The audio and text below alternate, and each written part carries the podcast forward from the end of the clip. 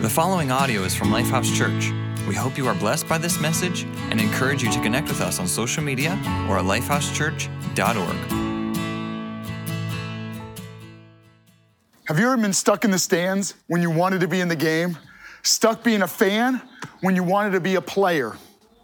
Here's what I know every one of us, whether it's something you've said to yourself or something someone else has said to you, you've, uh, you've believed, man, I can't, I won't, I'll never we're in the story called The American Underdog of Kurt Warner, right? This, this guy who is stuck being a, a, grocery, you know, he's packing shelves at a grocery store when he wants to be an NFL quarterback. But he, he's told all along, you're not good enough, you're not fast enough, you're not, you're not strong enough, you'll never, you're not enough. Why can't you just give up, just quit? And, and, he's got this thing in his heart that he doesn't want to be in the stands. He wants to be in the game. He doesn't want to just be rooting for a team. He wants to be on the team. But there's people in his life who've put limitations on him. They've said, This is what you've got to be, and you're not good enough. You don't meet the mark, you don't measure up. And we all have it, don't we? Maybe they're invisible, they're biases, they're prejudices, there's, there's things other people believe we should be that disqualifies us from becoming what we've dreamed of becoming or doing what we dreamed we could do. Or maybe it's something we believed about ourselves. It, somebody told us we'll never, and so we believe we'll never. They said you can't, and so we disqualified ourselves. We allowed the limitations to become the lid on our own destiny. So I don't know what's held you back, but I know every one of us have created a lid on our own dreams. You know what I hear when I when I when I talk about this? I hear you're just an underdog. You're just a, an underdog story in the making. And, and so I want to introduce you to one of the great unseen underdogs in, the, in a long history of underdogs in the Bible. Uh, it, it's set up in the book of Judges. Now, the book of Judges is uh, a unique story because it's, it's, a, it's a cycle in the nation of Israel. They don't have a king and they don't have a key, you know, um, long-standing spiritual leader. And so here's the cycle in the book of Judges. The, the nation of Israel has taken over the promised land, mostly. And because they are enjoying the promised land, they become comfortable and safe and they start to settle in. And when things get comfortable, they turn their back on God. Don't we all have a tendency to do that when things feel good, when things are going good? We start to say, I don't, I don't need God. Maybe you stop spending time in prayer. Maybe you stop depending on God. Well, that's the nation of Israel. And when they stop needing God and they stop turning to God, things turn bad. And not just bad, they turn from bad to worse. And so, you know, an enemy will come and conquer them or oppress them or enslave them or, you know, plagues and disasters hit. And then they turn to God in desperation and they begin to cry out to God. And when they cry out to God, he'll raise up a leader. He'll raise up a, what they would call a judge, thus the book of Judges, the story or the, this historical season where judge after judge would come to power, and the nation of Israel uh, would be led by this judge who would lead them in following God, judge them rightly.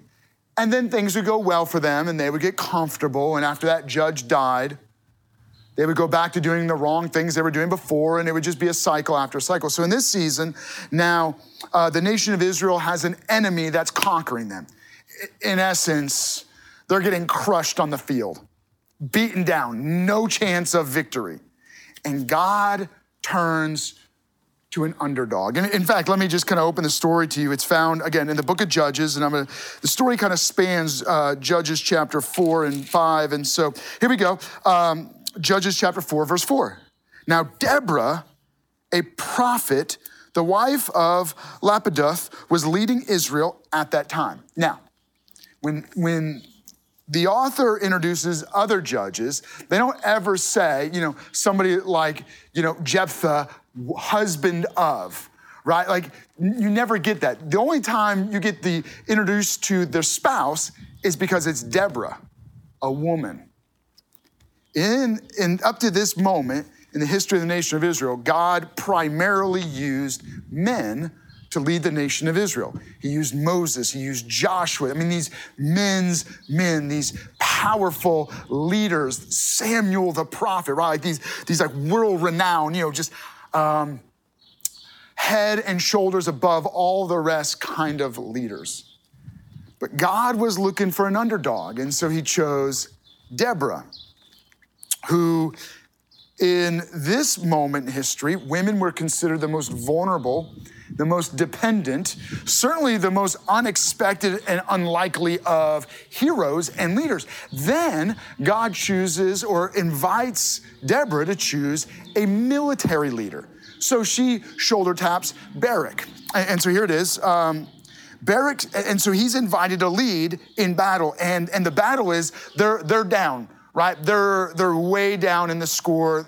There's two minutes left in the game. They have no chance. If you're looking at the probability meter, uh, if you're tracking it, it's like 99.9% they're going to lose, right?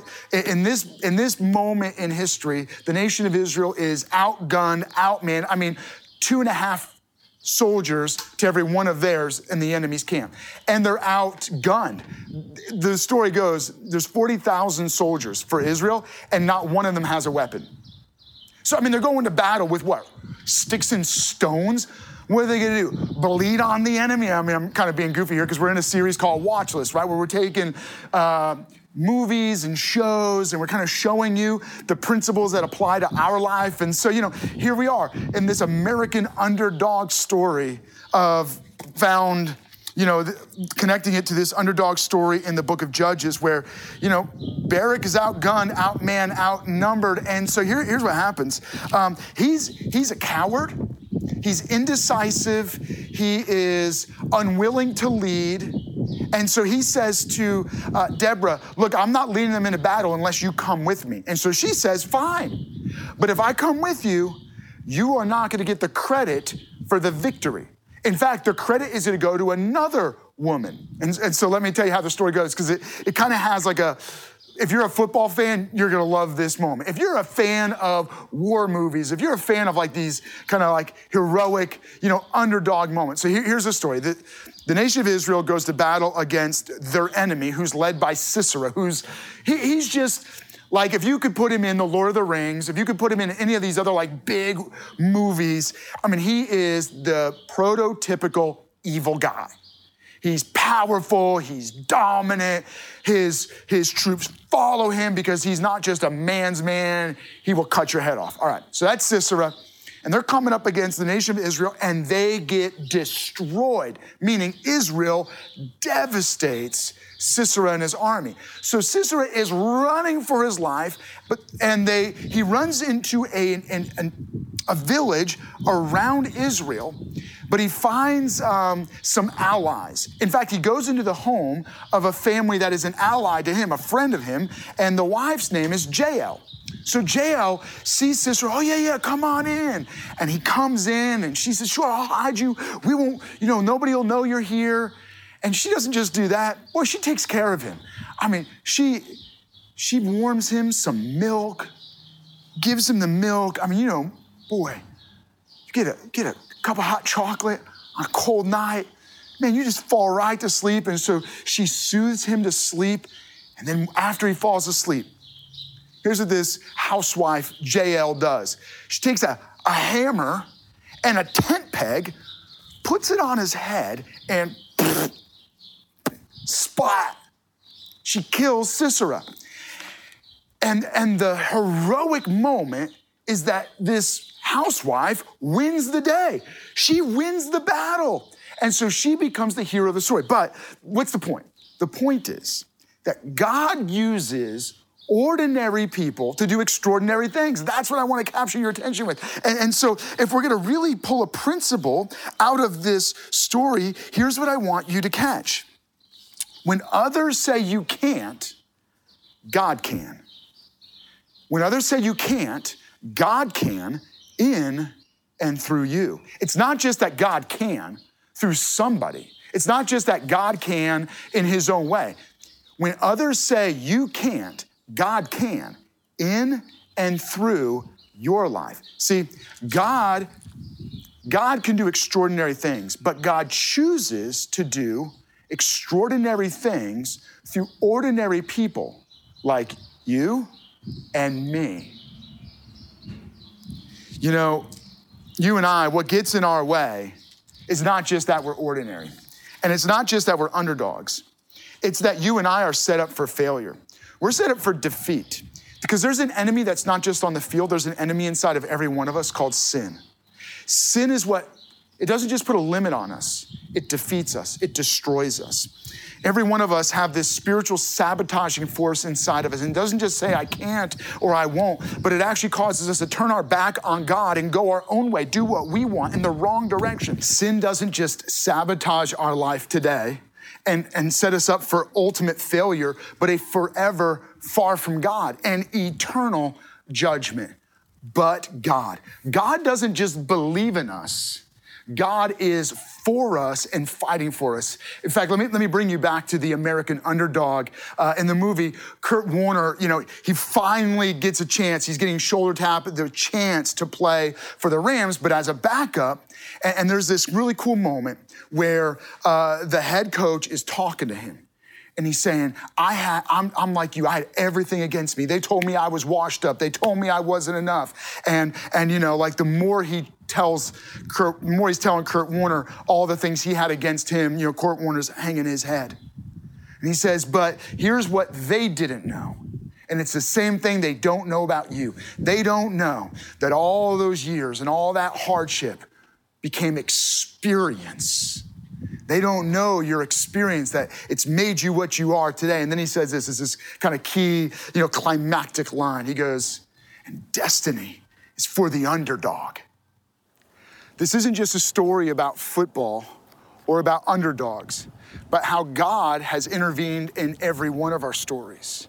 How God does the unexpected, the, the unlikely, how God turns stories around and turns us into underdogs. How? In the story of Deborah, he used Deborah and Jael, women who were considered vulnerable and weak and needy, to not only win a battle, but rescue a nation, save a nation, and lead a nation. When women were brushed aside and you know, there wasn't just a glass ceiling, there was a glass floor holding them back, telling them this is as far as you can go and no further, setting boundaries and limitations on their life. In, in the story of Deborah, uh, Jael uses something unexpected a hammer and a tent peg. And similarly, God stepped in to our story. He did it in a, an unexpected and an unlikely way.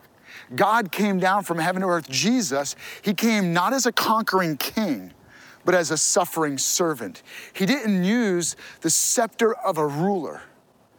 He used a criminal's cross. Jesus came from heaven to earth to die in our place, to take on our sin punishment. He gave his life for our life. So anyone who believes in Jesus by faith is forgiven and given new and forever life because Jesus not only died, but in this most uh, heroic, underdog story. Jesus, who's buried and dead in the ground for three days, rises from the dead, victorious over death, but not just him victorious over his own death, but he's victorious over our eternal death. He offers us life through faith in him. We're forgiven of our sins. We've given victory over our sins. It's the, we're down. There's, it's 99.9%. In fact, forget that. 100% guaranteed defeat, and yet God intervened. And it's not just an underdog story, it's an impossible story of how God stepped in and turned us from death to life and from certain defeat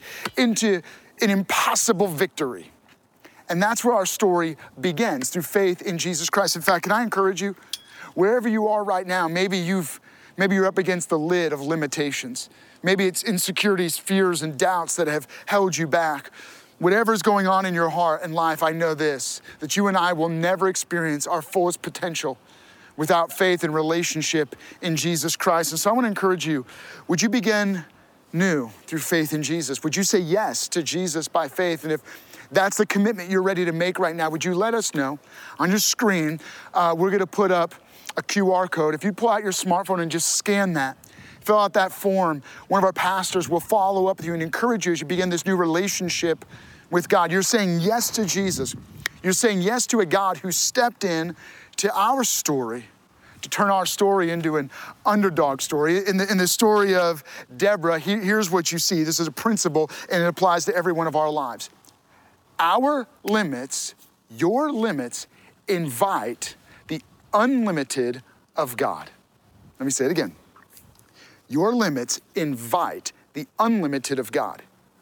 Where your life ends is where God's life begins. Where your strength ends is where God's strength begins. Where you begin to say, I can't, God begins to say, I can.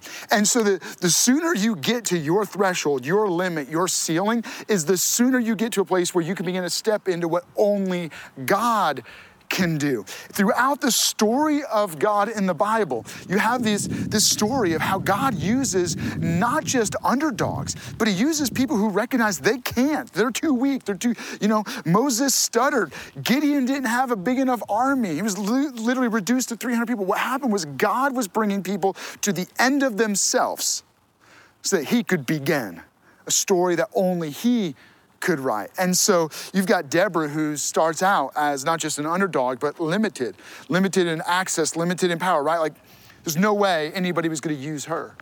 But God can because God's looking for the weak, the ignoble, right? That's, that's a great thing. If you look throughout the story of God, He uses the nothing to create something, He uses dirt to, to form the pinnacle of His creation, mankind. And so in this story, what you really have is how God is not limited by what limits us. In fact, our limitations become the open door for the God size possibilities. If you jump into this story, here's what you see in uh, Judges chapter 5, and I'm just going to read in verse 8, where Deborah's writing kind of a song in celebration of her story and her journey, where she says this God chose new leaders when war came to city gates but not a shield or a spear was seen among 40,000 in Israel. Mean, we were outgunned, we were outnumbered, but God chose a new kind of leader. My heart is with Israel's princes, with the willing volunteers among the people. Praise the Lord. You, you know what she's saying? What, what she's acknowledging is this she's saying that you and I, we have to discover our God worth, not our self worth. You have to find your value in what God says about you, not what you believe about yourself or what others say about you. Now, listen to me very carefully. This is not some pep rally. This isn't like a believe in yourself. You can do the impossible. You can go from stocking shelves in a grocery store to winning the Super Bowl in the NFL. No, no, no that, that's not what this is. This isn't about believing in yourself. This is recognizing that God believes in you, and the only limitation in your life is that God is the limitations God puts on your your life. There is nothing you can't do that God can't do through you, right? There, like you have no limitations if God is for you. And if God says you can do it, you can do the impossible. The only limits on your life are the boundaries that God sets, the limitations He puts in your life. His the God-sized possibilities are the what God wants to do in and through your life. And so here's what you take hold of. What what did Deborah, what, what could she do, right? The only thing she could do was be humble and surrendered be obedient and be willing. Say yes to God. God, I give myself to you. And she and she kind of celebrates this. God, you were looking for a new kind of leader. You were looking for somebody like me who's humble, who didn't think so much of themselves, who didn't think, oh, I can do it. I'm somebody. God, you can use me. No, God is looking for you. People like you who you think that your limits are getting in the way of what God can do. And I can assure you of this don't find, this is not about looking for self worth but about finding your God worth. What does God say about you? And God says you are chosen, you are loved, you are a child of God. You are loved by the King who rules above all kings. And something happens in your life when you begin to think like that. Let me, let me read a little bit more. In verse 2 and 3, he, uh, she writes When the princes in Israel take the lead, when the people willingly offer themselves, praise the Lord. Hear this, you kings. Listen, you rulers. I, even I, will sing to the Lord. I will praise the Lord, the God of Israel, in song. See, what she's saying is like God knew what he was gonna do in my life. And so the, the principle that I really wanted to catch your attention with is this your identity is based on God's purpose for you. Your identity is based on what God says about you and what God wants to do through you. And God says you are chosen, God says you are loved, God says you are chosen for a purpose. Your identity is based on God's love and the price that God was willing to pay for you himself. He was willing to give you his life, right? You're, something is worth what someone is willing to pay for it. Gas is worth what we're willing to pay for it. You're worth what God was willing to pay for you. He was willing to give his own life to give you life. So your identity is based not just on the God worth that He sees in you, but on your purposes. And God has an incredible purpose for your life. He created you with destiny for a design. And as we love that clip, right? Like destiny belongs to the underdog. So here it is, right? Kurt Warner He's the backup to Trent Green. Trent Green gets taken out. And finally, Kurt Warner gets put in the game, right? And now there's a question can he produce? Can he play, right? And so the game is tense. He's trying to prove in the first game of the season that he can actually lead this as the starter. He gets put in, and the game comes down to the wire. And Kurt Warner, right? Here's his moment set up for the touchdown and he gets in, he reaches back and he throws the ball it's a touchdown! Rams win! All right, you guys know that I was just waiting for that moment, right? So here's the thing. Kurt Warner gets put in and he comes through. What did he offer? He was ready, he was willing, he was available. He worked hard. He let all of the situations in his life bring him to a moment, right? The mistreatment, the abuse, the hurt, the, the pain. He let that make him into somebody who was willing and available. God does extraordinary things in our lives when we are willing and available. That's the key for your life. Are you willing and available? You know what Deborah was? Willing and available. You know what Jael was? Willing and available. You know what Barak wasn't? Willing and available. He said, I'm not going to do it unless you come with me. But Deborah says, I'm willing, I'm available. Jael, willing and available. In your life, your underdog story hinges on you simply being willing and available. And here's what happens God does extraordinary things through ordinary people who are willing and available. And so you this is what God says, you know, as you read the story of God going through the Bible, you get to this kind of this um, religious terrorist turn believer of Jesus who starts churches all the place. In one of those churches, he's writing to the church he helped start in the city of Ephesus, and he wrote a letter to that church. In the Bible, it's called Ephesians, and he says this in Ephesians chapter 2, verse 10. He says, For we are God's handiwork. We're the masterpiece of God, created in Christ Jesus to do good works good works which God prepared in advance for us to do. You are the masterpiece of God. And God is painting his masterpiece. He's doing his best work through what Jesus did in your life, and he has prepared in your life good works. And you know what you do? You stay ready and you get in the game when your number is called. Can I encourage you? Stay ready get in the game. that's what I want to see. I want to see every one of you activated into the game.